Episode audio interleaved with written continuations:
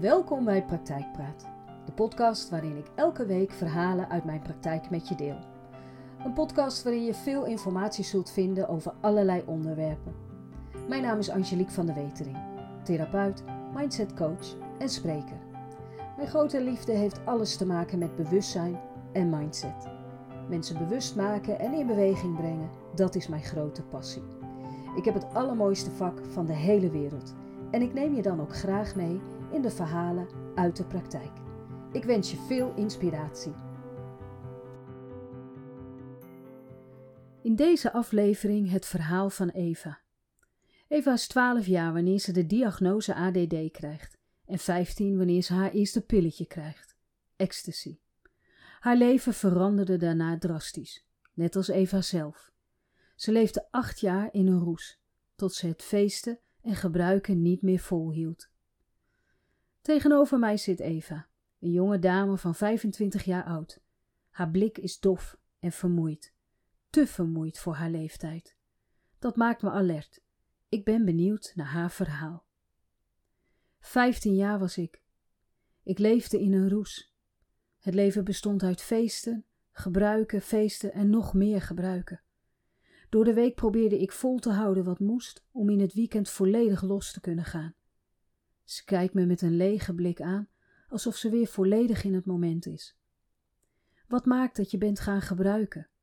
Haar ogen worden groot. Druk. Ik voelde me altijd onder druk staan. En wanneer ik gebruikte, kon ik de hele wereld aan. Geen druk en geen opgejaagd gevoel. En geen ADD. Ze kijkt me strak aan. Ik zie een gefrustreerde blik. Aarzelend gaat ze verder. Toen ik een jaar of twaalf was, kreeg ik de diagnose ADD, een aandachtstekortstoornis, zo werd mij verteld. Een stempel die een spiegel was waar ik dagelijks in keek. Anderen leken dingen als vanzelf te doen en te kunnen, en ik verdronk in alles waar ik aan begon. Altijd het overzicht kwijt en altijd aan het vechten. Haar felblauwe ogen kijken mij wazig aan. Ik heb me altijd een soort van eenzaam gevoeld, niet mezelf, heel raar. Veel vrienden had ik niet. Ik viel er altijd buiten, werd gepest en buitengesloten. Ik ben heel lang diep ongelukkig geweest. En eigenlijk ben ik dat nog steeds. Toen ik de diagnose ADD kreeg, vertelde niemand mij wat dat precies inhield. Het enige wat me door mijn ouders verteld werd, was dat ik daardoor dingen niet kon. Het voelde voor mij alsof ik er dan ook geen moeite voor hoefde te doen. Een gevoel van dat lukt jou toch niet. Niemand die me uitlegde hoe ik hiermee om moest gaan. En niemand die me vertelde wat ik dan wel kon. Het idee nergens goed in te zijn samen met het pesten maakte dat ik diep ongelukkig was en niet meer wist hoe ik met dit gevoel om moest gaan. Nog steeds weet ik niet echt wat ADD inhoudt en kan me er ook niet toe zetten om erover te gaan lezen. Ik ben toch niet de moeite waard. Heb dingen echt verkloot, heb mensen pijn gedaan. Waarom zou ik moeite doen voor mezelf? Zo leuk ben ik niet. Mijn hart krimpt in elkaar bij het horen van zoveel negatieve overtuigingen over haarzelf. Jouw brein heeft moeite met de executieve functies zoals plannen, prioriteiten stellen en overzicht houden. Maar ook het reguleren van emoties horen hierbij. Het zal vast vaak gestormd hebben in je hoofd, waardoor de druk die je voelde alleen maar toenam. Haar ogen lichten op en ze zegt: Dat van die emoties, dat wist ik niet. Ik heb altijd aan moeten horen hoe ik dingen niet afmaakte en altijd alles kwijt was, inclusief het overzicht. Een flauwe grijns trekt over haar gezicht. En wanneer je maar vaak genoeg hoort waar je niet goed in bent, dan ga je daar vanzelf in geloven en naar handelen en tot slot je ook zo voelen. Je voelt je onzeker, niet de moeite waard en misschien ook wel dom. Je verliest jezelf in je emoties, zo erg dat zij je gaan vertellen wie je bent. Een traan rolt over haar wang. Zo voel ik me nog steeds, dom. En mijn emoties heb ik echt niet onder controle. Toen ik vijftien was, kreeg ik een vriendje. Veel ouder dan ik en met hele verkeerde dingen bezig. Hij gaf me voor het eerst een pilletje. Ecstasy. Ik hoor hem nog zo zeggen: Hier, neem dit maar, dan kun je straks de hele wereld aan. Ze schudt haar hoofd. Vijftien jaar, een kind was ik nog. Een kwetsbaar kind, zeg ik. Een kind die iedere dag weer werd ingehaald door haar omgeving. Niet gezien en niet gehoord. Niemand die keek en onderzocht wat ze wel kon. Haarzelf verloor in feesten en drugs, en wanneer ze zich weer te veel haarzelf ging voelen, vluchtte ze snel naar het volgende feestje, bang om haarzelf tegen te komen. Waar ben je nu het meest bang voor? Ze kijkt naar het EMDR-apparaatje en zegt dat ik mezelf door de EMDR-behandeling nog verder ga verliezen. Ze huilt en veegt haar tranen uit haar gezicht.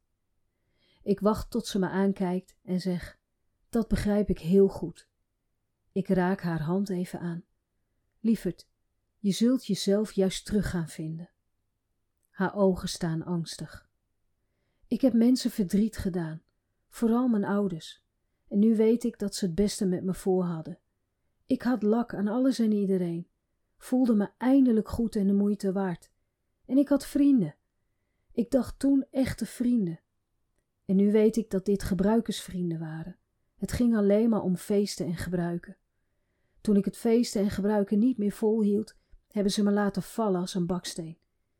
Ik had voor mezelf de beslissing genomen om te gaan afkicken. In het begin werd er moeite gedaan om me in de groep te houden. Wanneer ik het moeilijk had, probeerden ze mij te verleiden om weer te gaan gebruiken. Drie keer heb ik een terugval gehad. Het missen van mijn zogenaamde vrienden en de verleidingen waren te sterk. Ik ben nog steeds bang om terug te vallen, want ik ben niet gelukkig en loop weer net als toen tegen mijn eigen spiegel aan. Dat wat ik zie, wil ik niet zien. Het voelt alsof ik twee keuzes heb: terugvallen of mijn grootste angst aangaan, werken aan mezelf. Maar wat als ik mezelf volledig kwijtraak? Ze staart naar de tafel en schudt haar hoofd. Lieverd, je bent bang voor iets dat al lang is gebeurd. Je bent jezelf al kwijtgeraakt. De afgelopen acht jaar heb je in een roes geleefd. Je wilde niet voelen, niet weten en niet zien. Drugs, feesten en je goed voelen was voor jou het meest belangrijk. Je vergat alles om je heen, inclusief jezelf. Je vertelt anderen pijn te hebben gedaan. Besef je dat je jezelf geweld hebt aangedaan? Weer schudt ze haar hoofd. Hoe kan ik dit in vredesnaam terugdraaien? Niet. Je kunt het niet terugdraaien. Het enige dat je kunt doen is de beste versie van jezelf worden. Leer jezelf kennen. Leer waar je goed in bent, waar je passie ligt, waar je gelukkig van wordt. Kijk in je spiegel naar wat je pijn doet. Dat is jouw les. Dat wat jou pijn doet, is waar je nu het meest van kunt leren. Je bent er altijd voor weggelopen en nu staat het gewoon weer voor je deur. Het is nooit weg geweest. Kun je je voorstellen wat het met de mensen om je heen doet? De mensen die van jou houden en jou het beste gunnen? Wanneer jij gaat ontdekken wie je bent en weet wat je nodig hebt om gelukkig te zijn en dat gaat leven, dan komt het vertrouwen in jezelf weer terug. En gaat jouw omgeving jou weer vertrouwen. Dat is een heel proces en zal niet van de een op de andere dag gebeuren. Het is immers ook niet in een paar dagen ontstaan. Ken je het spreekwoord: vertrouwen komt te voet, maar gaat te paard? Je zult geduld moeten hebben en de tijd moeten nemen om jezelf opnieuw te ontdekken. De tijd om weer op jezelf te kunnen vertrouwen. En precies dat zal jouw omgeving ook nodig hebben: tijd. De tijd om te gaan zien dat je het kunt, dat je jezelf weer hebt gevonden. Neem die tijd en hou je focus op de positieve ervaringen die je gaat opdoen. Neem de tijd om te ontdekken waar je goed in bent en waar je passie ligt. Haar ogen lichten op bij de laatste paar zinnen. Ik zou heel graag voorlichting willen geven aan jongeren over drugsgebruik. Ik zie het nog zoveel om me heen. Jongeren die zichzelf volledig verliezen in drugs. Vreselijk. Dan heb je misschien niet alleen je passie gevonden, maar ook je missie. Laten we samen gaan onderzoeken wat jij hiervoor nodig hebt. Ze lacht. Een open en warme lach die ik nog niet eerder heb gezien. Ik zal mezelf weer moeten vinden, zegt ze, terwijl ze haar hand naar me uitstrekt. Aangenaam, ik ben Eva. Een jaar lang heeft ze gewerkt aan wie ze wilde zijn. Is ze haarzelf tegengekomen en heeft ze haar verleden verwerkt. Een enorme spiegel waarin ze zag wie ze geworden was en dat dit voornamelijk gebaseerd was op wat anderen haar verteld hadden en wat ze van zichzelf gemaakt had. Nu heeft ze zelf ontdekt wie ze is, wat ze wel kan en hoe ze om kan gaan met ADD en haar emoties, zodat ze deze niet meer hoeft te verdoven. Terwijl ik dit schrijf, hoor ik op de achtergrond het nummer van Bluff en de Counting Crows, Holiday in Spain. Een vluchtweg naar een nieuw begin. Geef me de tijd om te redden wie ik ben. Fly away to someone new. Kippenvel. Emoties. Wat doe je ermee wanneer je zo jong bent? Ze je overvallen en je geen idee hebt hoe je hiermee om moet gaan. Veel van onze jongeren gaan experimenteren. En wanneer ze overhoop liggen met hun emoties en de wereld om hun heen, is de verleiding heel groot om zich regelmatig te verdoven, met middelen die ze worden aangeboden of redelijk makkelijk verkrijgbaar zijn, zoals alcohol. Ik verbaas mij er te vaak over hoeveel jongeren en ook volwassenen hun toevlucht zoeken in alcohol en drugs. Het niet meer hoeven voelen van bijvoorbeeld onzekerheid, angst, onder druk staan, boosheid, is een sterke motivator om te blijven gebruiken. En daar schuilt een groot gevaar in. Je zult namelijk steeds meer nodig hebben van het middel dat je gebruikt om hetzelfde effect te krijgen. Stel, je bent verslaafd aan alcohol. Je bent gaan drinken omdat je in je jeugd traumatische dingen hebt meegemaakt. En wanneer je drinkt, denk je even niet meer aan al die nare ervaringen. Voel je de pijn niet meer. Veel drinken tast het beloningssysteem aan, waardoor je depressief wordt. Je hebt dan de behoefte om nog meer te gaan drinken, omdat dat uiteindelijk nog de enige manier lijkt om je goed te voelen en blij te voelen. Vervolgens word je nog depressiever, waardoor de drang alleen maar groter wordt en je meer en vaker gaat drinken. En zo ontstaat er een visueuze cirkel. Maar overmatig alcoholgebruik beschadigt ook je stress- en antistresssysteem. Alcohol verdooft tijdelijk dat wat je niet wilt voelen en tegelijkertijd maakt het je natuurlijke systeem kapot. Je hebt iemand om je heen vast wel eens horen zeggen: Ik drink door alle stress die ik heb. Zo kan ik even ontspannen. De stress die je voelt heeft een functie. Je hebt immers niet voor niets stress. Ergens gaat er iets niet goed. Door het te verdoven ga je je niet meer afvragen waar de stress vandaan komt en wat er niet goed gaat. Neem je bijvoorbeeld te veel hooi op je vork en zou je eigenlijk meer rust moeten pakken. Doordat je door zo'n stressperiode heen gaat, los je vaak ook het probleem op. Wanneer je het verdooft, kom je niet in actie en ga je niets doen met het signaal dat deze stress je geeft. De problemen worden hierdoor alleen maar groter. Maar wanneer ben je nou verslaafd? Je bent verslaafd wanneer je een onweerstaanbare behoefte hebt om middelen te gaan gebruiken. Je lichamelijk en psychisch niet meer zonder kunt. En je ontwenningsverschijnselen krijgt als je niet gebruikt. Ook heb je steeds meer nodig van het middel dat je gebruikt om hetzelfde effect te bereiken. Drugsgebruik is een van de grootste problemen in de wereld als het gaat om gezondheid. Nederlanders behoorden tot de grootste drugsgebruikers van Europa, blijkt uit het Europees drugsrapport van het Europese Waarnemingscentrum voor Drugs en Drugsverslaving uit 2019. Wat betreft het gebruik van MDMA en amfetamines zijn Nederlanders tussen de 15 en de 34 jaar koploper in Europa. Qua cocaïnegebruik staat Nederland met 4,5% op plek 2 in Europa, achter het Verenigd Koninkrijk. Met het gebruik van cannabis neemt Nederland een vijfde plek in, al dus een overzicht van het Nederlands Herseninstituut. Nu raakt niet iedereen verslaafd. Voordat de verslavingsknop in de hersenen omgaat, moet je het middel lange tijd gebruikt hebben. Hoe lang, dat hangt af van het middel en van de gebruiker. Ik vertelde net dat alcohol en drugs het beloningssysteem in ons brein aantast. Het beloningssysteem en dan vooral de stof dopamine beloont gedrag dat we nodig hebben om te overleven. Het associeert een prettig gevoel met een actie, waardoor je dit vaker wilt doen. Neem seks bijvoorbeeld. Doordat we er plezier aan beleven, willen we het vaker doen. En zo zijn we zeker van ons voortbestaan. Ook eten geeft een fijn gevoel. En dit is broodnodig om te overleven. Drank en drugs werken sterker in op ons beloningssysteem, sterker dan natuurlijke prikkels, vooral wanneer iemand verslaafd is. De hersenen hebben dan het middel nodig om normaal te kunnen functioneren. Iemand kan dan niet meer zonder. Een verslaving heeft vaak te maken met een ander probleem. En veel verslaafde jongeren kampen dan ook met psychische problemen, zoals ADD, ADHD, autisme. Maar ook faalangst, Paniekaanvallen of een depressie kunnen een reden zijn om te gaan gebruiken of te blijven gebruiken. In het verhaal van Eva speelde ADD een grote rol. Eva raakte steeds het overzicht kwijt en liet zich leiden door haar emoties. Deze waren zo zwaar voor haar dat het verdoven ervan de enige optie leek.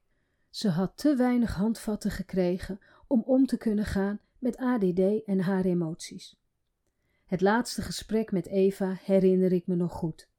Het beeld van haar houding en uitstraling vergeet ik niet snel weer. Een bewuste en zelfverzekerde jonge dame zit op mij te wachten in de wachtkamer. Eva, zeg ik, wat fijn je weer te zien. Dat is een tijd geleden. Ze loopt met me mee en neemt plaats in de voor haar bekende stoel. Ze kijkt me aan. Haar zachte ogen hebben een vochtige glans. Ik vind het ook wel een soort van eng dat ik het nu alleen ga doen. Haar wangen kleuren rood. Ik glimlach en voel een warm gevoel om mijn hart. Dat begrijp ik heel goed. Ik denk wanneer je naar de afgelopen weken kijkt, waarin we elkaar niet hebben gesproken, je kunt zeggen dat het wel goed komt. Wat is er voor jou allemaal veranderd? Ze heeft een brede lach op haar gezicht. Zo'n beetje alles, maar vooral ikzelf. Ik durf naar mezelf te kijken zonder mezelf gelijk af te branden. Weet je wat mij de ogen heeft geopend? Jouw voorbeeld over je beste vriendin. Je vroeg aan mij of ik al die lelijke dingen ook tegen mijn beste vriendin zou zeggen. Ik weet nog wat ik bijna boos antwoordde. Nee, natuurlijk niet. En je vroeg mij waarom niet. Echt, dat vond ik zo'n domme vraag. Nu weet ik dat juist die vraag mij aan het denken zette. Je vertelde dat in principe iedereen bij mij weg kan lopen, maar er één iemand is die dat niet kan. Je vroeg mij of ik wist wie dat was, en ik had natuurlijk geen flauw idee. Je keek me aan en wees naar mij. Je zei: Eva, jij. Zij staat met je op en valt met je in slaap. Ze huilt met je mee, lacht met je mee. Zij is degene die jou door en door kent, en haar behandel je verschrikkelijk. Is jouw beste vriendin, en als ik jou was, zou ik maar eens goed voor haar gaan zorgen. Kippenvel heb ik van wat ze me vertelt. Ik weet nog dat ze toen minutenlang stil was en mij verbouwereerd aan heeft gekeken. Ik ben blij dat die boodschap bij je binnen is gekomen. Want weet je, lieverd, wanneer je goed voor jezelf zorgt, hoeft een ander dat niet te doen. En wanneer een ander goed voor zichzelf zorgt, hoef jij dat niet te doen. En je emoties, zijn dat nog steeds gevoelens die je het liefst wilt onderdrukken of verdoven? Ze schudt haar hoofd en zegt: Ik laat me er niet meer door leiden. En weet nu dat ze me alleen komen vertellen wat ik ergens van vind. Niet meer en niet minder. Ik heb ook geleerd, maar vooral ervaren dat wanneer ik niet meer achter mijn emoties aanga, het ook snel verdwijnt. Maar wat ik wel lastig vind, is om mijn positieve mindset vast te houden. En ik merk dat ik dit iedere dag moet blijven oefenen, ook ten aanzien van ADD. Ik kan dan echt weer het overzicht kwijtraken en heb daarom ook vaste momenten op de dag waarop ik de tijd neem voor mezelf om op een bewuste manier mijn mindset te onderzoeken. Zijn het positieve of negatieve gedachten? En brengen ze me daar waar ik heen wil? Dit helpt mij om mijn focus en overzicht te houden. Onder de indruk van haar mooie ontwikkeling en zelfverzekerde uitstraling vertel ik haar hoe trots ik op haar ben. Ze staat op en vraagt of ze mij een knuffel mag geven. Ik hou haar even stevig vast en zeg: Ga voor meis, je kunt het. Ik geloof in jou.